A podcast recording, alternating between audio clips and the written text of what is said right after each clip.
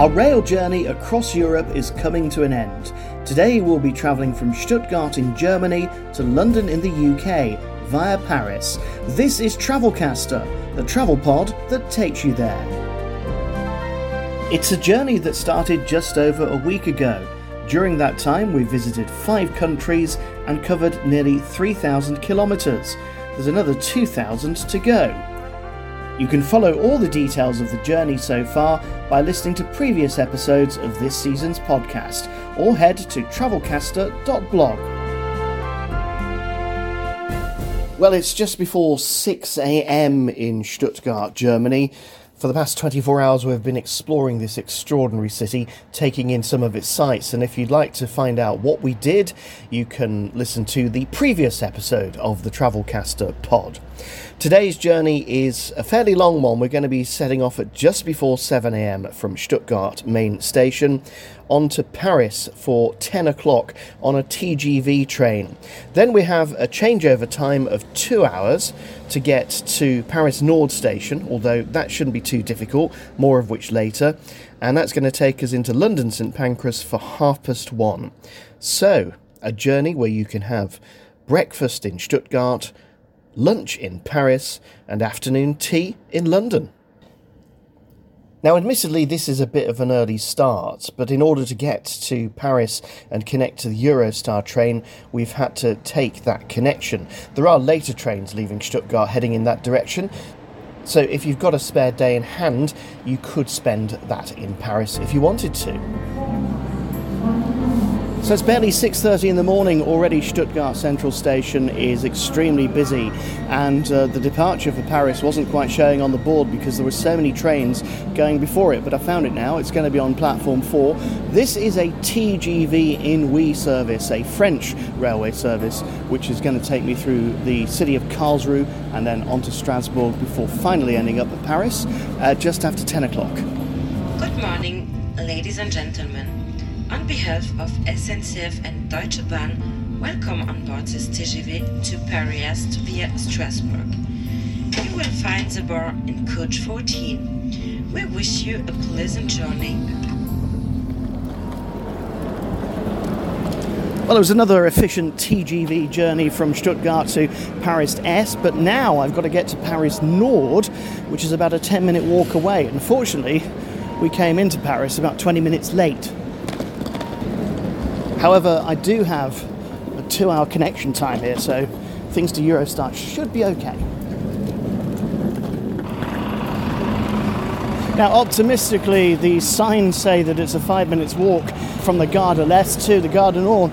I'd give it about 15 or 20 minutes though, especially if you're not quite as mobile, because it will involve a steep set of steps just outside Gare de l'Est and then a dash across a couple of streets. Just follow the signs and You'll get here in no time though.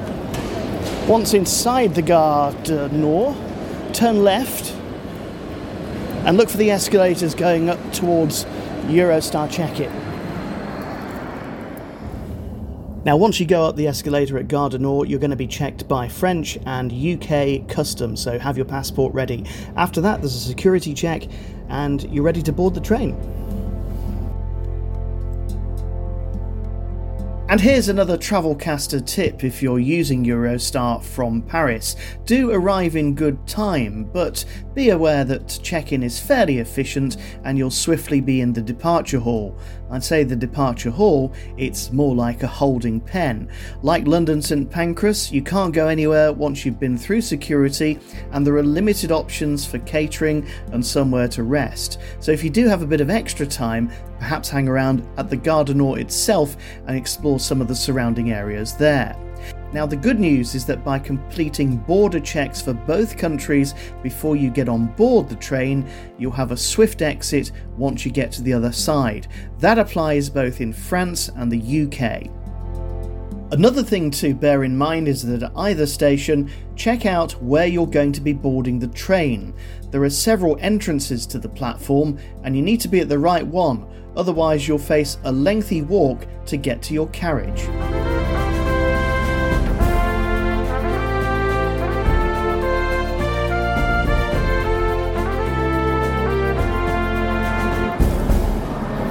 And after two and a half hours leaving Paris, here we are, back where we started our journey, London St Pancras. Don't forget though, if you are coming this way, put your clock back by an hour because you're on UK time, not European. And if you're really lucky, somebody will be giving you a tune to welcome you home.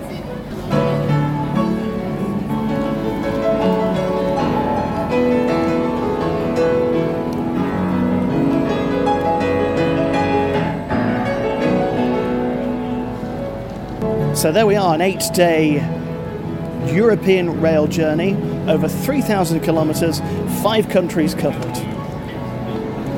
And now.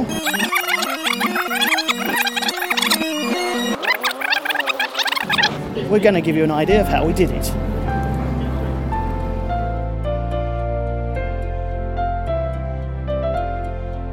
If you've been inspired by this trip, here are a few ideas of how to do it. The Eurail Pass comes in two types one country or global. You then have a second choice. A continuous pass allows you to travel on any day across a set period, for example, 15 days or a month. Alternatively, you can select a cheaper pass which allows you a set number of travel days, for example, 5 days within a month. Bear in mind that if you do this, you will have slightly less flexibility. But here's the thing you can cancel a travel day up until 23.59 the day before. So if you fancy staying on somewhere you like the look of, you can do that. Now, as I've been travelling around Europe, a lot of people have asked me about sleeper trains. Do they run and can you use them with the pass? The answer is yes, they do, and yes, you can but you will need a mandatory reservation if you want somewhere to sleep. Now, there are normally choices of just having a seat in a regular carriage or some kind of bedroom, but there are different types of tariffs according to whether you're prepared to share or not and how much privacy you actually want this can get quite complicated. Now, the good news is that the Eurail website and app will tell you which journeys carry mandatory reservations. It's worth noting that the busiest long distance and international trains often sell out fast, and there are a limited number of seats for pass holders. You might find particular challenges in booking Eurostar seats at peak times. Reservations usually open 90 days in advance, so if you're travelling out of the UK, it's worth planning the first part of your journey as soon as you can. There are loads more tips online. Just go to travelcaster.blog and search Eurail Adventure.